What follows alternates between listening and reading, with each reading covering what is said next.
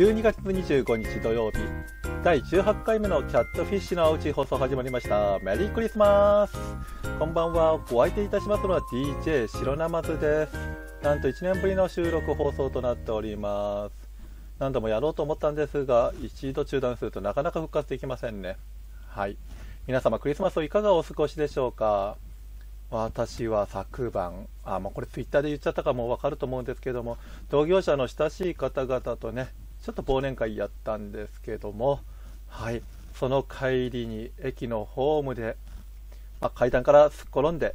はい、左腕を、左肩を骨折いたしました。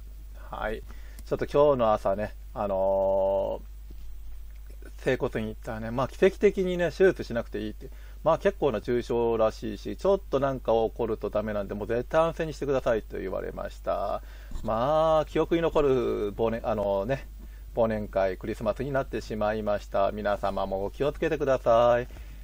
はい。そしてね、今日はね、あのー、まあ、キャットフィッシュのお家を知らない方にちょっとだけ説明させていただきますと、昨年 DJ 白ナマズが始めたネットラジオの名前ですね。あの、ネットラジオといってもね、ポッドキャストを使ったものなんですけども、はい。で、まあ、最近、キャットフィッシュのお家というのはね、YouTube チャンネルとかノートとかでもね、使い始めててね、最近私の書いてるものとか作ってるものってこの名前を作っておるんですけども、はい。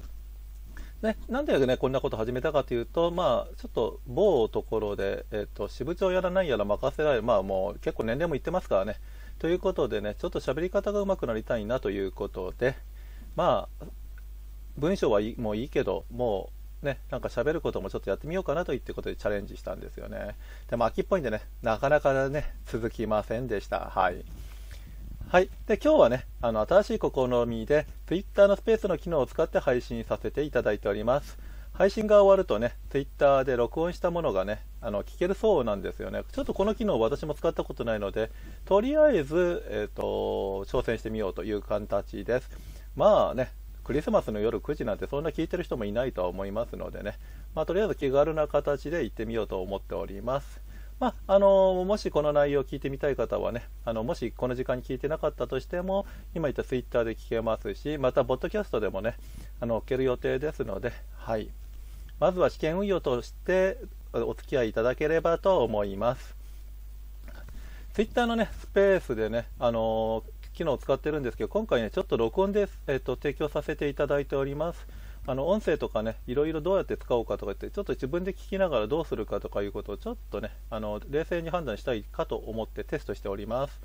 まあ、あの収録時間もね、本当すぐ直前で、まあ、撮り直したことがバレバレですけどね、もう骨折することを言って言っているわけですからね。はい。よろしかったらね、あの、Twitter に感想、質問等お書きいただければと思います。今日も片町スタジオからキャットフォーフィッシュのお家をお送りいたしております。ちょっと肌寒いですが、頑張ってまいります。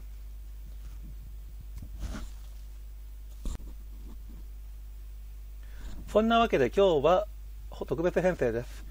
DJ 白ナマズの今年の住宅木構造重大ニュース、あ、漢字ばっかりですね。今年の住宅木構造重大ニュースをお送りいたします。個人的に勝手に選んでみたんですけども、まあまあいい感じになったかなと自画自賛しております。まあ異論はあると思いますが、聞いてみてください。すべて知ってる方は結構マニアかもしれませんね。一般的なことからちょっと一般的じゃないことまでちょっと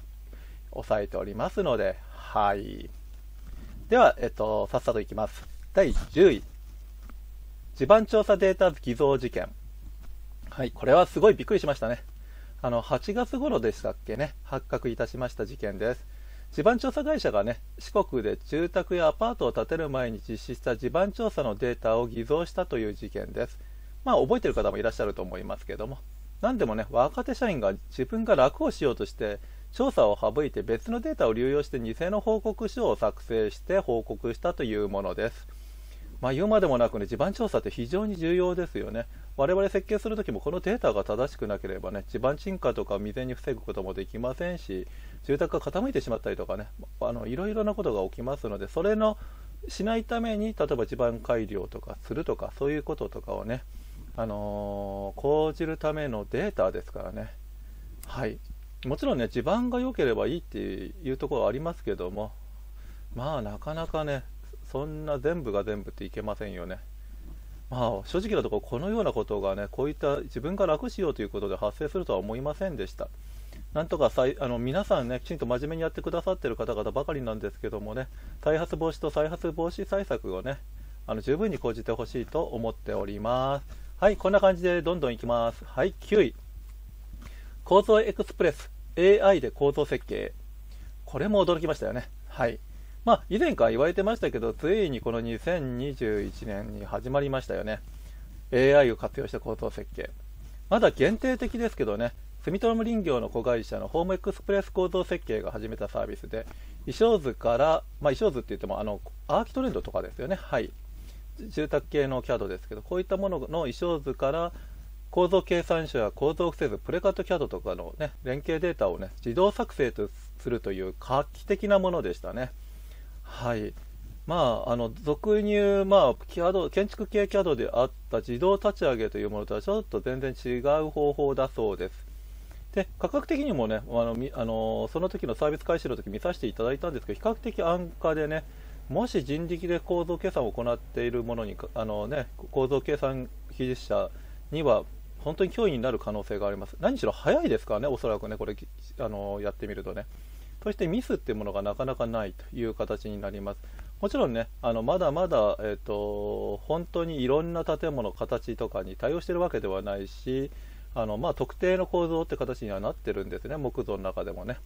だから、そしてあくまでね、あの人間がやってるわけじゃないのは、あくまで設計補助、設計補助ですかね。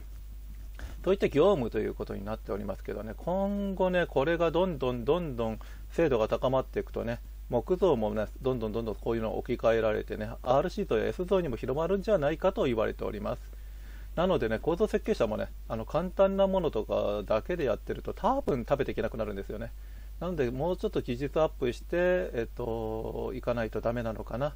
特にコード計算ソフトに入力して、まあ、あこれが出ればいいやって形でやってる方々は淘汰されると思いますので、ね、ちょっとそういう時代が本当に来るとは思わなかったんですけど、もしかしたら、ね、数年後そういう時代が来るかもしれないですね。これも今年びっくりしたニュースでした。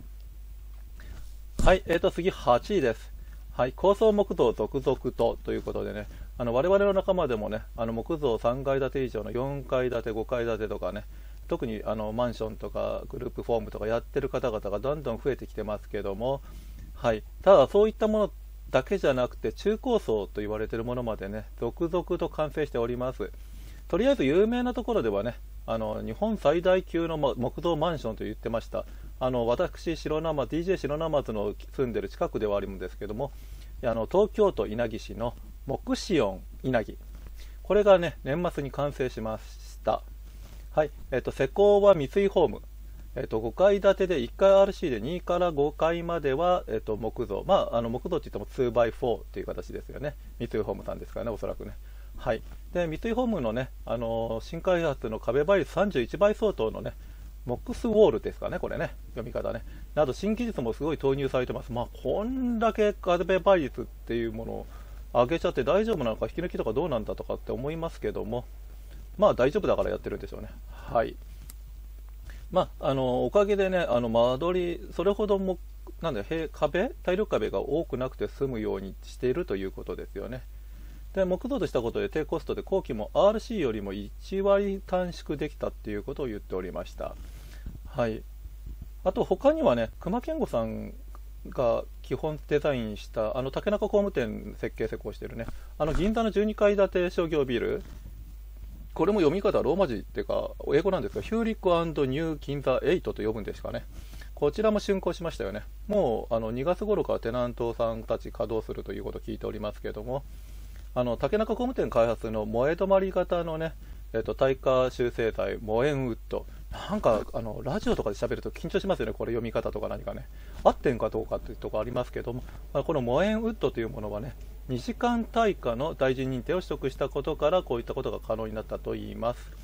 あのまあ、12階建ての木造、えっと、どうやって設計してんだろうとか思いますけどもあのさらにちょっとびっくりしたのがあの完全な木造というわけじゃなくてね鉄骨とのハイブリッド構造となっているそうです。でしかもこれねあの搭乗費6超えてるんですよね。まあ、すごいことやる人いますよね。あんま登場費6とかってやりたくないって思いますし、実際これのね、完成パースとか見ましたけど、わっと思いましたね。はあ。なんかでもコストとかどうなのかなと思ってたんですけど、現状でこういった建物を作ろうとした場合、鉄骨造などよりもね、割高になるそうです。木造だからって安くなるというわけじゃないようですね。はい。今後ね、普及が進めば、そういった鉄骨造など、普通の今までの在来の工法、ね、こういったビルとかに比べても、同等以下に抑えられる可能性があるそうです。現状ではね、ちょっとさすがに開発費も含めて結構高いらしいんで、ねなかなかね、木造でこういったものを作るということは現実的ではないみたいなんですけども、はい。ただね、そういった技術はね、今後、低層の木造住宅等にも寄与するものが出てくるかもしれないんでね、非常に楽しみですよね。はい。はい、次行きます。はい、7位。鉄骨階段落下事故。はい、これもね、もう皆さん驚いたと思います。はい、えっと、4月ですかね。東京都八王子市の木造3階建てアパートで起きた鉄骨階段落下事故です。あの、1名の方が亡くなる悲しい事故になりました。本当にね。あの、まあ、階段補修したりとかいろいろしてたってことは聞いておりますけども、はい、落ちてしまいました。まだね、あの、木造アパートとして見たら比較的新しいアパートでしたよね。ただ階段の取り付け方がね、あのすごいずさんでしたよね。あの鉄骨階段全体が危ないみたいな感じで思われるんじゃないかと思いましたけれども、ずさんさが表に出ることによって、ちょっとそれを防げたかなと思います。あの鉄製の階段を木造の針に取り付ける部分が腐食したという形ですね、直接の原因はね。で施工会社は自己破産してしまいましたね。はいで国としてはね再発防止と建築基準法の施行規則とかをね改正予定という形で、えーと、動いているそうです。あの今のところ確かに木造にアパートとかに鉄骨階段つけるときに細かい仕様とかってあんま求められないんですよね。はい。あの BX カネカネシンさんでしたっけ？あの鉄骨階段ね、あのー、ね、あの構造計算されるということでね、やってるところもありますけども、はい。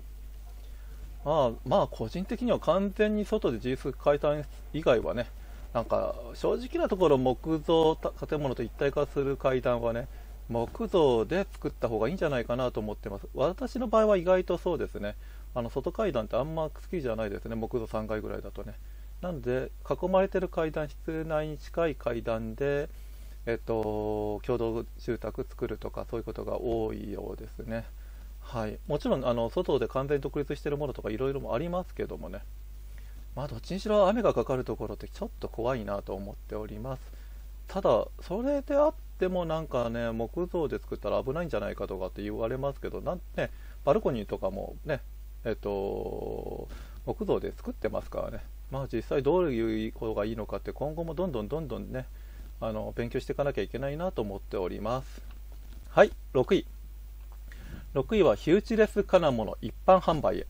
はい、これも来年になるんですよね、おそらくね。あの2019年に開発された、えっと、日打ちレス金物なんですけどもいよいよ一般販売するということで、えっと、発表がありましたこれはねあの建類で有名な三栄建築設計さんと金物メーカーの辰巳さんによる共同で開発のようで、えっと、水平光面あの補強金物ですよねはいあの画期的なのはあの火打ちが出ちゃ嫌だよってよくね構造設計やってる人だと一生設計屋さんに怒られちゃうんですけどもその火打ちがなくても木造の吹き抜け空間とかを安全に設計できる画期的な可能ものです。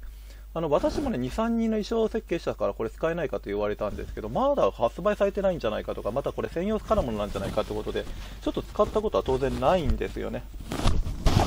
すいません。であのー、まあ一応考例には乗っかってないみたいですよね、やっぱ火打ち金物として、火打ち材として作れないみたいでね。なので、あのー、思考例の規定にある火打ち材設置に関しては回避できないんですよね。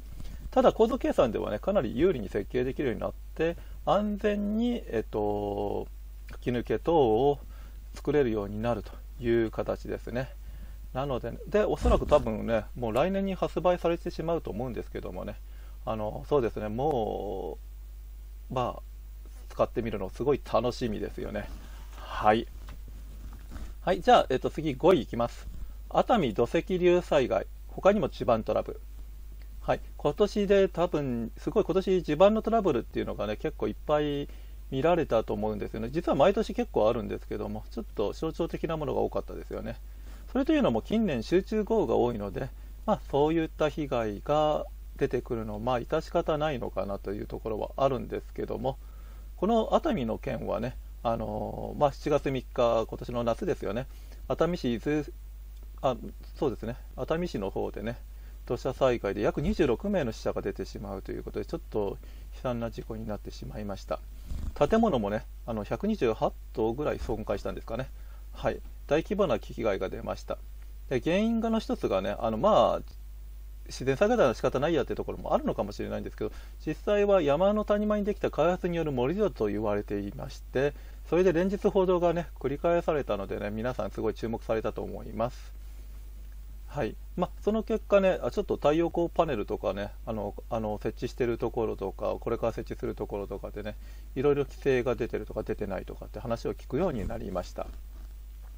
あとですね、あのまあ、そういったものとは別、熱海とは別にね、調布市とかね、北海道の三笠市とか吉祥寺市とかでね、地盤陥没事故ってね、まあ、結構ポコポコと今年注目されましたよね。でいずれもね、この3つは確か道路って感じでしたけども、あの近隣住宅に被害に出たものもあります。はいまあ、地面の中を正確に把握するのは難しいですがね、はい、だからこそね、安全に設計、施工していきたいと思っております。はい、では4位、地震多発、福島県沖地震、2月13日ですね、マグニチュード7.3のね、あの東日本大震災のね、確か4月ですかね、あの最大余震、えっと、がありましたけれども、あれから10年ぶりにね、震度6弱以上を観測する大きな地震が起きました。まあ、あのこのこと言う、多分ね、結構皆さん忘れてると思うんですよね、もう2月13日ということでね。はい、というのもね、今年地震すごい多くありませんでした？まあ、震度4とか震度5とかボコボコありましたよね。ですからね、改めて改心対策きちんとやらなきゃいけないなと思うと同時にね、ちょっと火山とね、連動してるんじゃないかとか、いろいろなことを言われましたよね。あまり不安をね、煽りたくはないんですけども、ちょっと気になるなって感じですね。はい。ちなみにね、このね、あのー、地震の揺れって、まあ、意外と知られてませんけどもね、2016年の熊本地震の増式の震度7よりもね、あの加速度だけ見るとね、大きいんですよね。でこれ宮城県の山本町っていうんですかね。ここで観測されたそうなんですけどね。はい。まあやっぱし怖いなと思いますよね。いろいろとデータが揃ってくるとね。ちなみに津波もねあの注意報かなんか出ましたよね。あの若干の水位がねあのちょっと大きいあの20センチぐらいでしたっけ？あの津波っていうかあの潮位の変動というかが見られましたよね。はい。で死者も確か出まして2名ほどでしたかねで全壊69と半壊729と一部損壊が1万9758頭と総務省消防庁では発表しております。はい、ただね、こういった本当に多かったですよね。本当に来年どうなるんですかね。ちょっと心配ですよね。はい。では3位、大阪西成区の住宅の崩落。これもね、インパクトありましたよね。今年なんか住宅系ってインパクトあるもの多いですよね。はい。えっと、確か6月、あそうですね、ここ書いてあります。6月の25日なんですけどもね、もっと最近感じてしまいますよね。はい。大阪市のね、西成区のね、住宅地の、まあ、擁壁が崩壊して、2棟計4戸の住宅が崖下にね、落ちていくと。で、当時確かツイッターとかでね、その状況をね、伝えたりとか、結構ね、緊迫した感じでね、伝わってきたんですよね、SNS を通じてね。で、テレビでもね、その1の1棟が倒れるところをね、捉えていましたよね。本当に、あ、こんな感じで落ちるんだってこと、崖地の恐ろしさをね、すごい感じましたよね。で、やっぱり崖地に住んでる人たちはね、すごい恐怖に感じたそうです。はい。あちなみにこの地域です、高低差がある崖地が続いてるんですよね。で崩落した擁壁はね、古いね、から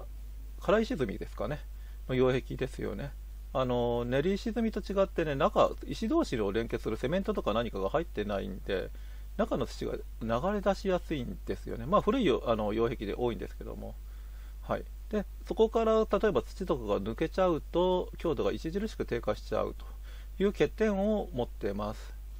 だから今回もね、上部から結構崩れてるのでね、あのー、一応聞いてみましたら、えっと、やっぱし裏ごめのね、土、その上部の方のその擁壁の後ろにある石がね、あの流出してたんじゃないかと、まあ、それで弱くなってたということが推定できるそうです。ただそれよりもね驚いたのがねこの崩れた映像の、ね、隣に木造3階建て建ってるのは覚え覚えてます？なまあなんかありましたよね。でこれも最終的にはねワイヤーかなんかでね引き倒しましたけどもあの土がどんどんどんどん抜けてるんですけど下ベタギソですからね。あの下の土がなくてもねなんとか立ってるんですね。ギリギリね。でまあ見た見る限り木炭なんで当然構造計算もされてるのかなと思うんですけども薄いビタギソ状のあんな基礎で粘ってたってことでね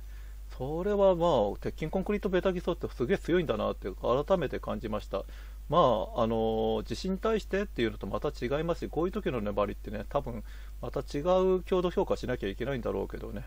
はい。ただそれ考えるとね今のあの鉄筋コンクリート像の基礎木造のなんかやたら鉄筋多いですよね。あんなの必要なのかなってね逆に思っちゃいますよね。まあ特にこの近年耐震特急さんとかね木造3階建てが増えてるんでどうしても鉄筋多い建物多くて施工の時すごい苦労するんですけどもはい。まあでもちょっとその辺ねもうちょっと国も基準作ってちょっともうちょっと鉄筋少なくなるような設計できないかなってちょっと思いますよね。それとも私が腕悪いだけですかね。はい。まあ、あとね、あれ見てて思ったのが、やっぱ安息角で深基礎作ってたら無事だったのかなとかね、本当大きなすごい深基礎、ね、10メートル単位のもよりもあるのかな、そんな深基礎になるのかな、分かんないですけど、そういったものを作ったら、ああ、確かになんとかなりそうだったかなとかってね、いろいろ想像してしまいますよね、住宅設計やってるとね。なんかやっぱし、でもこういったわけのわかんない、要はちょっと京都とかわかんないところの設計って確かにしたくはないですよね。まあ、みんな結構、そう、アンノウンの擁壁の近くで深基礎設計してくれませんか？って依頼がありますけどね、まだまだこういうところ多いのではないでしょうか。はい、じゃあ、えっ、ー、と、2位ですね。はい、ちょっと悩みましたね、2位、1位はね。はい。2位は4号特例見直しへですね。はい、これもね、ちょっと来年の話になるんですけども、年末にね、突如話題になりましたね。あの4号特例って、あのご存知の方知らない方のために説明しておきますと木造2階建てとかの住宅とかに適用される図書省略の制度ですよね要はあの木造2階建てとか建築士が設計していればね構造に関してあの構造計算とかしないでいいよってことですよねまあ図書もつけなくていいよって話ですよねまあ、実際は4号建物に関しては壁量計算と,、えー、と N 値計算とバランス検討とかねあの必要なことは多いあるんですけどもまああのな従来からそれだけでいいのとかってこと言われてますよね。はい。だからこれが廃止になるんじゃないかみたいな感じで、ね、先走った情報もありましたよね。ただ実際は範囲縮小って感じですかね。まあ、まだ正式発表ってわけじゃないんでしょって 私まだそこまであの危機感はないんですけどね。はい。まあでもそれが全部4号建物を壁量計算までねあのやるってことは多分いいことだしょうしそこから構造計算っていうのはどうなのとかっていうところまではちょっと議論があるとは思いますよね。はい、ただ、あの、これだけは言えるのはね安全な建物を設計して施工してればねいいと思うんですよね。それができるかってことですよね逆に計算なしにね。はいでもうね、ここで木造関係のことでね、あのわざわざ2位持ってきたのは、まあ、これだけじゃなくてね、他にもね、木造3階建ての軒高9メートル基準が緩和されてね、16メーター、これ、あの今の軒高9メートル、最高最高高さ13メートルでしたっけ？がね、あの今度最高高さ16メートルになるみたいですね。で、大会要件も見直しになりそうですよね。で、ね、2級建築士、木造3階建てだと結構2級建築士がやってますけども、この設計範囲も変わってくるんじゃないかとか、いろいろ言われてますよね。まあ、実際ちょっと私の情報がまだ古いのかもしれませんが、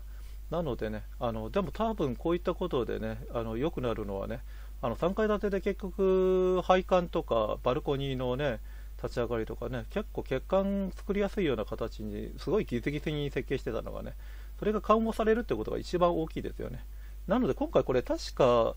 あの資料を見てると断熱あの省エネ設計？省エネ設計のために、まあ、こういうことも軒高が足りなくなるよみたいな形で流れでね、あの書いてありましたよね。まあ、どちらにしてもちょっと今の3階建ての軒高9メーターって本当に確かに厳しいんで、まあ、実際は車線やら何やらってもっと厳しい条件とかあってね、あの軒高だけの話ではないんですけどもね、まあ、うまくいくんであればいいかなっていう関係できるかなと思っております木造はちょっと来年もいろいろ変わりそうですねはいじゃあちょっと水だけ飲ませてもらってはい。じゃあ1位です。はい。ここまで来たらもう皆さん想定できますよね。はい。ウッドショック、ブザイナ、価格こと。はい。これにつきます、今年は。もうね、立たなかったですよね、なかなかね。あのー、建売メーカーとか、ハウスメーカーとかね、ビルダーとかの力関係なんでしょうね。きちんとやってるところ、建ててるところ、そうじゃないところ、結構激しかったですよね。はい。年始から修正剤がまず入手がしづらくなりましたよね。で、テレビ放送とかでね、ウッドショックみたいな書かれてね、あの、大騒ぎになった。で、まあ、国産材がね、使おうと思ったら、こちらもなんか少なくなってしまって、次に構造合板とかに発生しましたよね。今もね、木材不足は結構深刻です。まあ、改善されてきたとか、いろいろね、言われますけどね。はい。で、えっと、まあ、これのせいで着工とか竣工とかすごい遅れてましたよね。はい。で、他にも行きましたよね、でもね。なんか年末まで聞くと、給湯器やら、トイレ便座やら、